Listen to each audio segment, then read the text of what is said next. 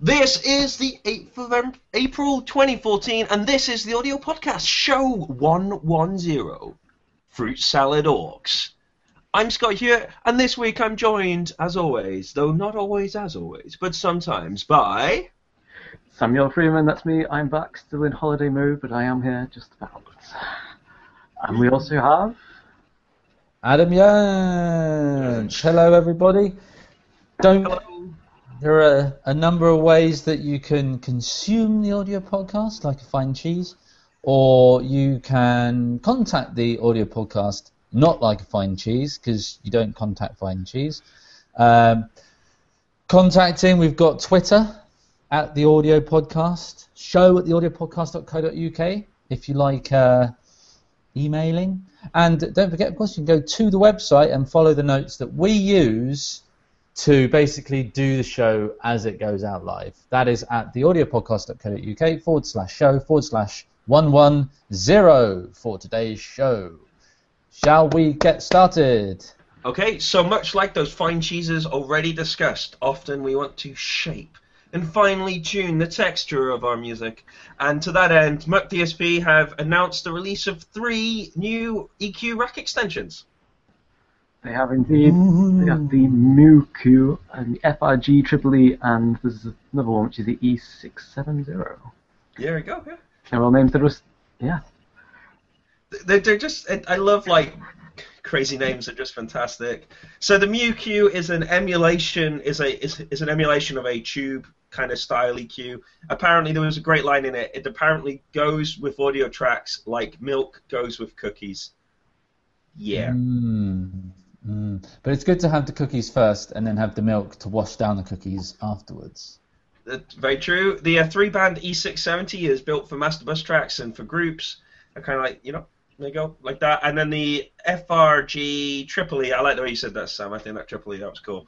Um, is a is, is described as a modern four band EQ with a high low shelf and uh, parametric mid bends. So there we go. Available right now and in some sort of uh, bundle as well as as a deal if you want to. And is that oh that's for that's rack extensions. So that's For for Reason. reason. Yeah. It is, but you know what seems to be missing from these? Um, they don't seem to have control like the CV inputs on the back. They've got audio in, audio out, but they don't appear to have control inputs for like Ooh. modulating these parameters, which An oversight perhaps. for for 99 euros that seems like a bit of an oversight. Yeah. Yeah. And are, are these available also as standard type plugins like your VST and your AU and your AAX type plugins? I guess we would have to look up McDSP as I am doing now and see if they have it on their own website. Yeah, certainly the email that I got through, the email I got through from their press team last uh, this week was was just about the the rack releases. So I, I have to confess, I'm saying, who knew that the audio podcast doesn't actually know of the existence of every single plugin in the world? It's uh, It's t- it's awful. It's terrible. McDSP on their front page um, have several EQ plugins listed, none of which are the same names as these ones we're talking about. so So- we, we would suspect that these are Reason rack extensions at the moment, uniquely so. But I guess if you if you know if you use one and you really love it in Reason, I guess uh, DSP would be keen to, you know, keen keen to find out about that, and they may well be tempted to put them into some other environment as well. Yep. That's cool. Um, when I'm a well, I, I, I'm just abandoning a tenuous link. Um, E Instruments have a have also released some grand uh, some new grand piano um, models as well, which is pretty cool. Ooh. Do you, do you find I, this is something I never can never decide about. I, I, many years ago, there was a point where I was like, these pianos sound terrible. You know, like on keyboards, pianos were terrible, and you just didn't, you just used electric pianos and dealt with the fact they didn't sound like real pianos. But that kind of that kind of emotion for me passed many years ago. So I'm always intrigued by the way that people keep on releasing additional kind of, you know, soft piano instruments, but they, they still do so. E instruments have done here in this case. They're the um the, the session keys with two piano models in it, a Grand S, which is a Steinway D4, and a Grand Y, which is a Yamaha CF uh, IIS. And these are sample-based um, things, I think. These have been recorded and processed, so you're accessing. Yeah, they're not. It's not synthesis. They are yeah, we're not, they're not models. It's it's sample Sorry, based yeah. as far as I can tell. Yeah. Yes, sorry, yeah, yeah, they are, they are sample-based libraries, yeah. That's um, it, there you go. I'm saying I, I just wondered about the release on these. A couple of key fe- cool features they do have them in have in them though is a smart core, smart chord, which does um, harmony accom- harmony accompaniment for you. There's a the session animation which actually does a kind of counter melody, so you can actually play a, play along against it if you wish. And then then there is also the pentamorph system inside it as well, which allows you to actually change the the kind of spectral content of the sounds as well. So. It has quite a lot of extra bits on the end of it, which seemed far more interesting than the actual main thing, which was here are some new piano instruments. Hmm. You I guys guess- don't seem as uh, concerned as me. I'm, I'm not really. I think No. I was trying to work out whether the pentamorph thing they've got is just kind of mixing between different some you know like different microphone positions perhaps, but one of them is um listed you know because yeah, but one of them is listed reversed, so I think there's probably a bit more going on there. But that is the advantage that you have with these kind of like digital realm things is that you can go beyond. You know, you can try and emulate something that's real, but then you can push it into things that you can't do in the physical world, which Yeah.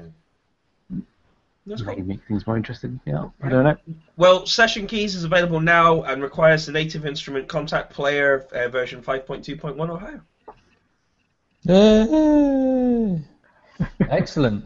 Um, now moving on to still software, but iOS software, iOS, iOS. Uh, of course, AudioBus 2 was released very recently, and apps are now on the road to updating to the new AudioBus 2 standard. Positive Grid are there. They've got that uh, support built into JamUp XT, JamUp Pro XT, Bias, and Final Touch. So if you are owners of such of said apps, you can go and update and benefit from all the lovely AudioBus 2 goodness. I'm, I'm kind of looking at these jam up things.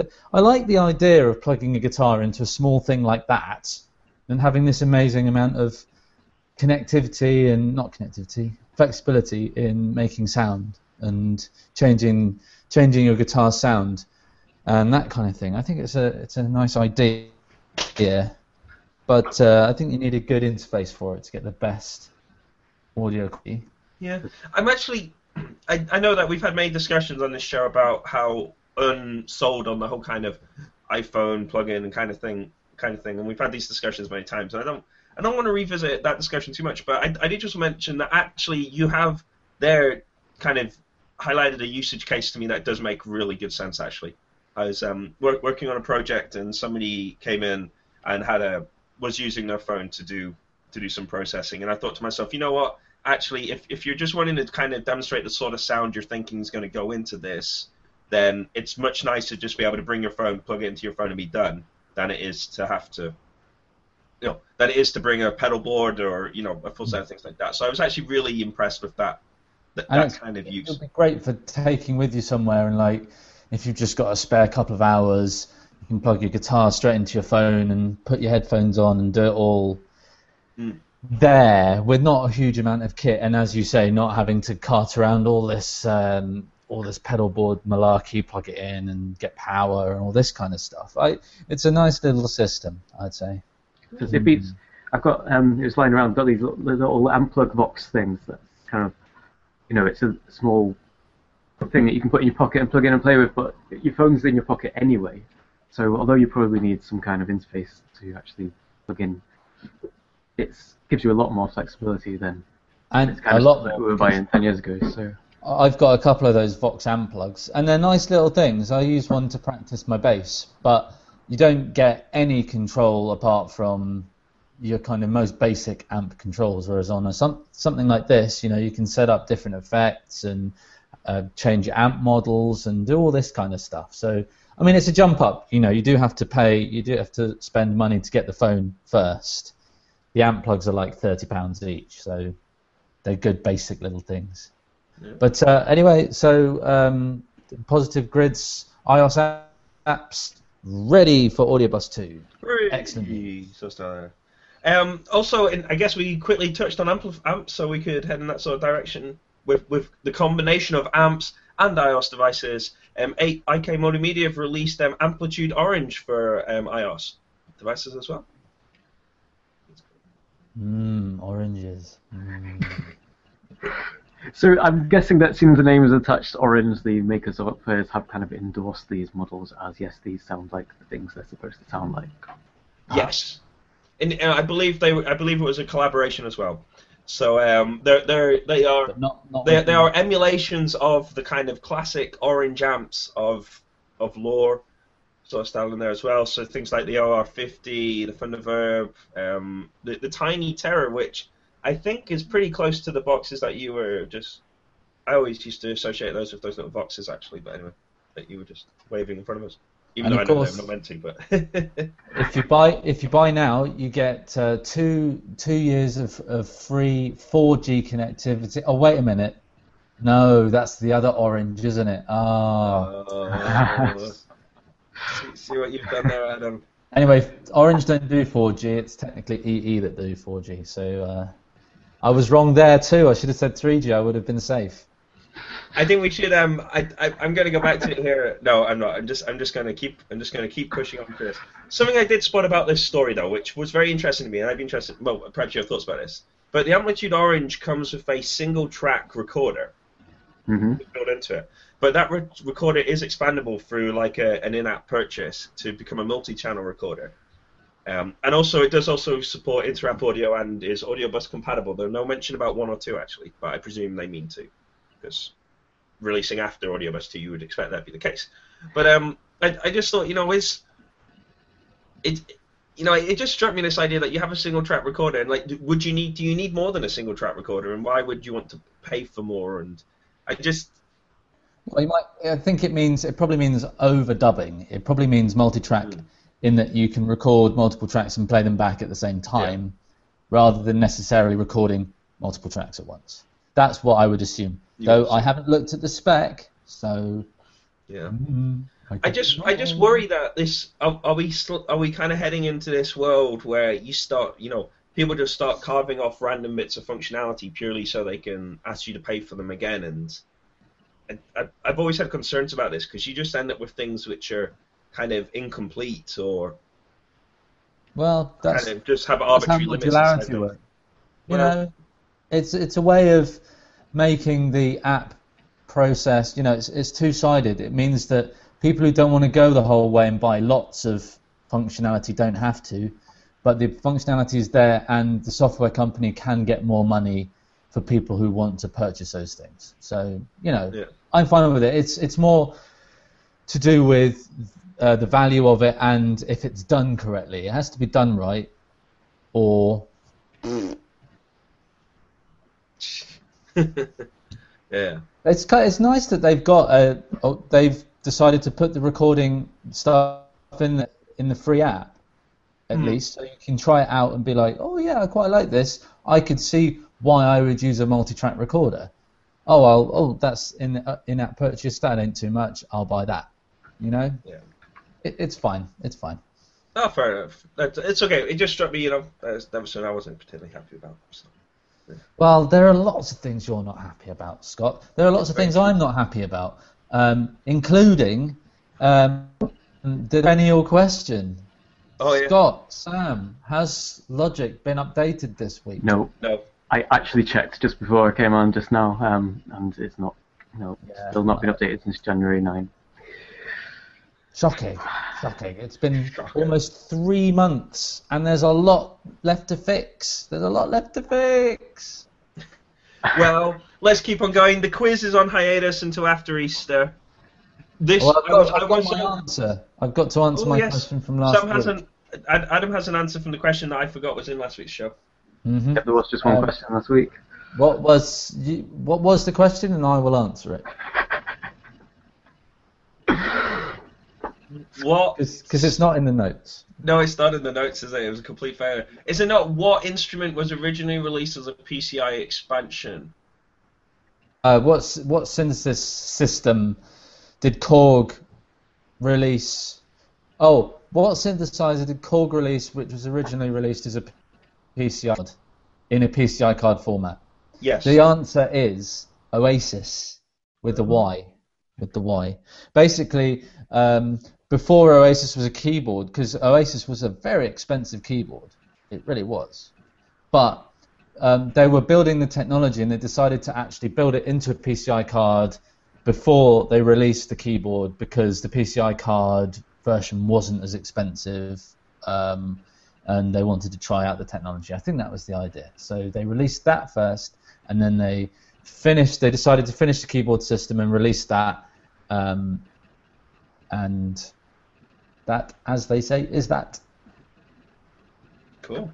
So no, que- no questions this week. No questions. I, I might drag the show out a tiny bit longer because I was holding back on my thoughts on the pre on the last story we did on the Oh. in-app purchasing of things, and what you just said kind of links directly into it, which is that in like traditionally makers would have different kind of grades of like the four tracks we talked about recently links to it. So you Tascam often would release two four tracks at the same time, one with less functionality, one with more functionality, and these days with software you get like the basic software and then you can upgrade. You can like this choice of like expanding the thing you bought to include the extra stuff. But someone's phoning in the answer now um, oh, brilliant. yeah but how does that like with with software is it see it's not a fully formed question or comment which is why i held back on it before but there's there is a disparity here like it seems like the hardware model of complexity to value is still there but with software, I mean, obviously it does take, there is more programming involved in making something that's more complicated, but how, you know, Technically, from the perspective of programming in-app purchases, everything is there in the app that's up, uploaded, and it's just unlocked when you buy the in-app purchase. So uh, you could decide to just put it all in, or just have a very simple thing.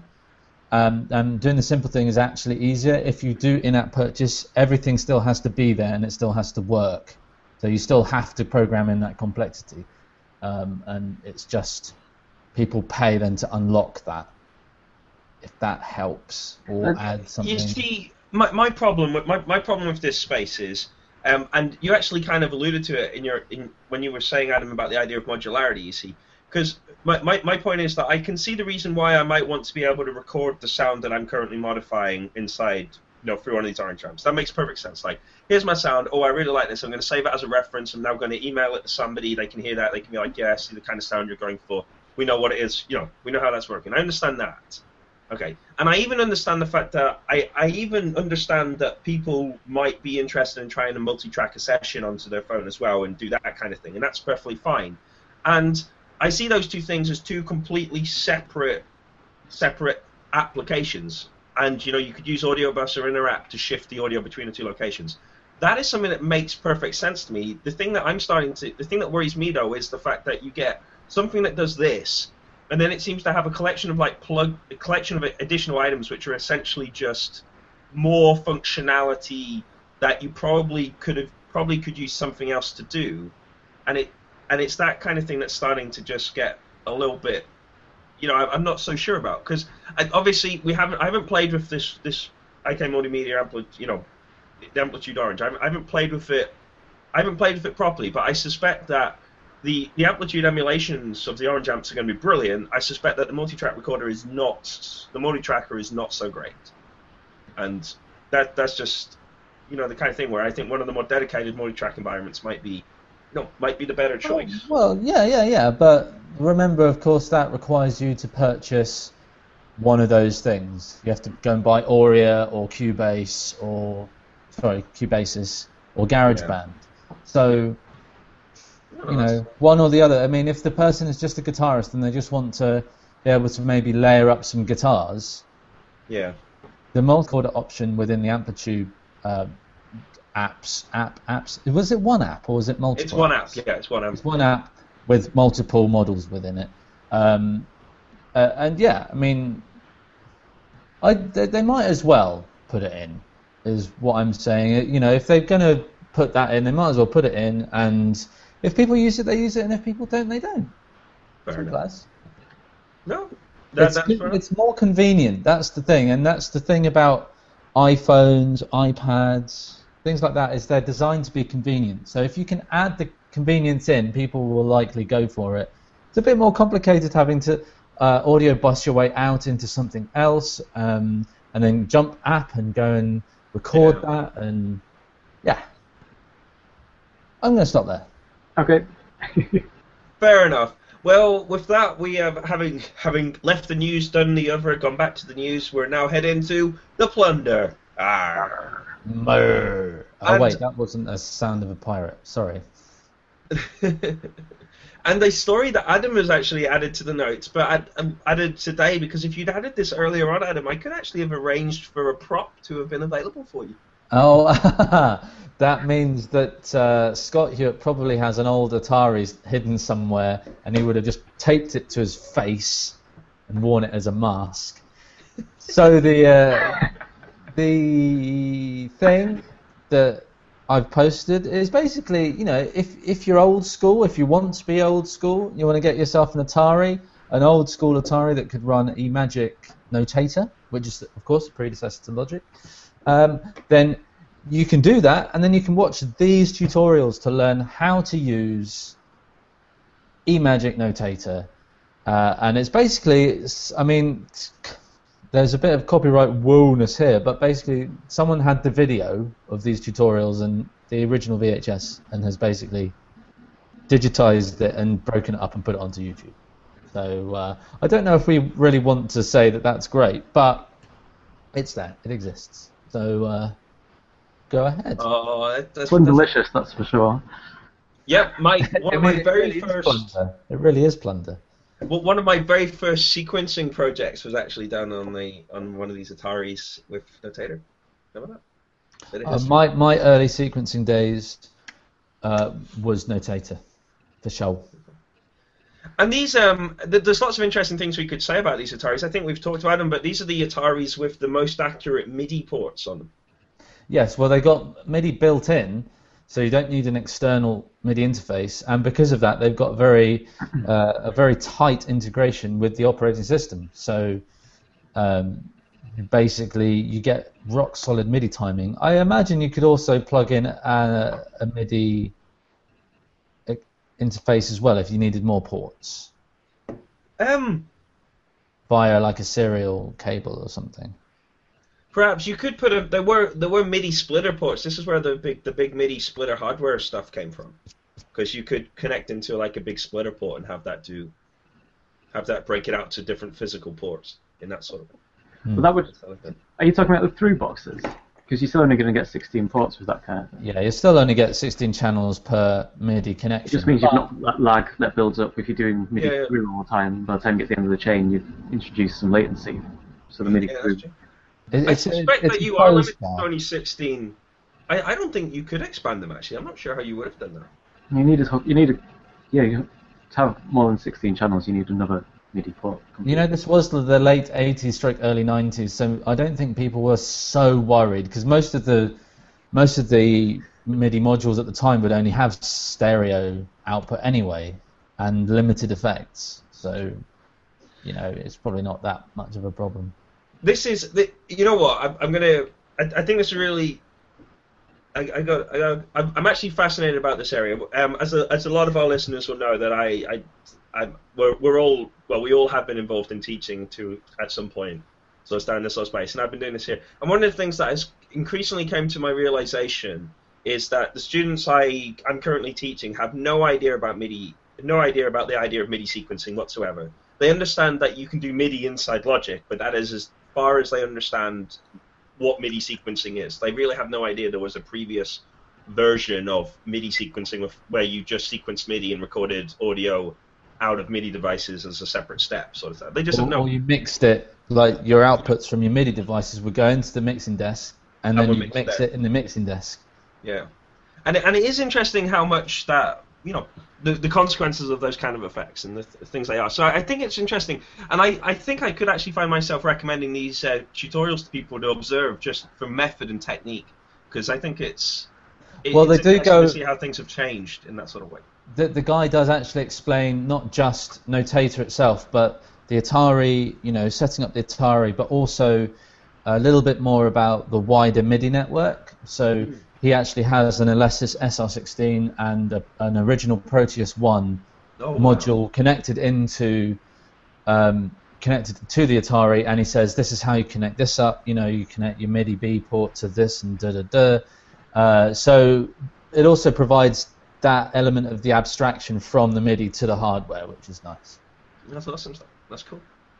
Excellent. I could, I'm, as a complete aside on onto the end of this, that's a great piece of great piece of plunder there. Something else I would mention is that if you do happen to get a hold of a couple of these Atari 1040s, there's a really awesome game of a mix of Pac-Man and Duke and Doom, where you can you play in a Pac-Man maze in a three-dimensional Pac-Man maze with a gun, and you run around shooting things. But the really cool thing is you can actually what you do is you link all the machines together through their MIDI ports and you can actually play multiplayer inside this environment using MIDI as the connection. It was And called it's really MIDI. Maze. It was, Was it called MIDI Maze? That game. Yeah, I actually had a quick look at a video of that just before I saw the the, tu- the Notator tutorial. So there's a you know there's some gameplay vids on uh, MIDI Maze as well. That's fantastic. So you should go check those. That's that's very cool. Oh, that's a great item, Adam. Good work there. The final you. plunder item is from myself, I think, unless Sam's added anything and I haven't refreshed the page in time. In which case, this is a NPR um, kind of radio show which you can listen to, or they have an article which accompanies it, which you can have a read, which basically looks into why we like to listen to the same music over and over and over again. Which Um, I, I thought to myself, that's not true. And then I looked at my iTunes frequently played list and discovered that it's actually very true. It's very true, and it's partially because it's come about partially because it's possible. It has been possible for over hundred years to do that, Mm. to to listen to the same thing over and over again, and you know that's you can so. I suppose even before then, people would be singing and playing and performing the same songs. I mean, you're not the same thing, but you're experiencing the same musical structure again and again. Well, yeah, but then there's there's also the whole argument of how much the record influences how music is performed and how much music performance influences how things are recorded, and it's this whole. I kind of covered it in my PhD thing, um, uh, in at the early part of the PhD, um, and it's it's kind of very interesting. It's very interesting, but people are very very connected to. Uh, they're attached to that way of listening to something, the the recorded version, Mhm. and that Yeah. being like the uh, the definitive version of the thing. No, that's that's that's very interesting. I, I don't know how. I, I something I was saying about from a personal point of view, something that I've become increasingly aware of is the fact that I, I while I, I like listening to you know like the same songs, I, you know like a small subset over and over again, and something I've realized is that I actually really enjoy listening to covers of those songs as well, if that makes sense. Like uh, I really enjoy listening to covers as well, probably more so than I enjoy listening to random stuff in the attempt to discover something new. But there you go, that's it. Just an observation. Anyway, you know what? You can listen to that. You can have a listen to the NPR article if you want to. It's available online. Um, have a listen to it and see if you enjoy it or not. There, as they say.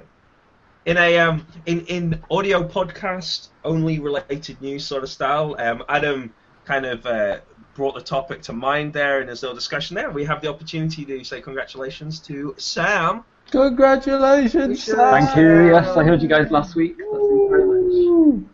I've no idea when we got to it. I have corrections to do and all that. I don't know if it'll be the same time as you or not, Scott. It'd be funny if it was. But, It, um, w- it would be it would be cool if it was. It would indeed be. But that means that we can. That means that we are now your most overqualified source of audio pod, audio news.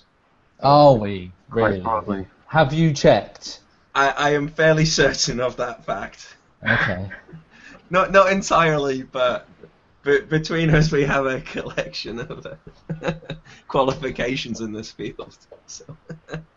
That's true. That is true. Well, we have we have a collection of qualifications in the, the field of music technology and audio and that, but not in doing podcasts. No, that's true. That's true. One of us should go write a, uh, a doctorate in a um, podcast technologies or something. Well, I think you should do that, Scott, because you love podcasts. Well, mm, I don't know. I remember when you used to do about 20 podcasts a week. And, That's and, true. uh, Yeah, we did do loads actually, and surprisingly. Anyway, you know what? We, we actually we don't need to worry about this anymore, do we? Because people know that they can just like stop listening towards the end, and it's fine. Um, look, we should wrap the show. Let, let's wrap the show. Let's let's wrap it up indeed. So, um, you know what? Well, there we go. That was the audio podcast show one one zero. Fruit salad aux. Um, I well, I am Scott Hewitt. I will not be here next week. I'm taking a week off, so I will s- I will be back post Easter. I'm Samuel Freeman. My internet connection dropped out for a minute, but ca- came back just in time to say goodbye. Um, I will be back next week with Adam. Yes, yes, yes. We will shall we shall return.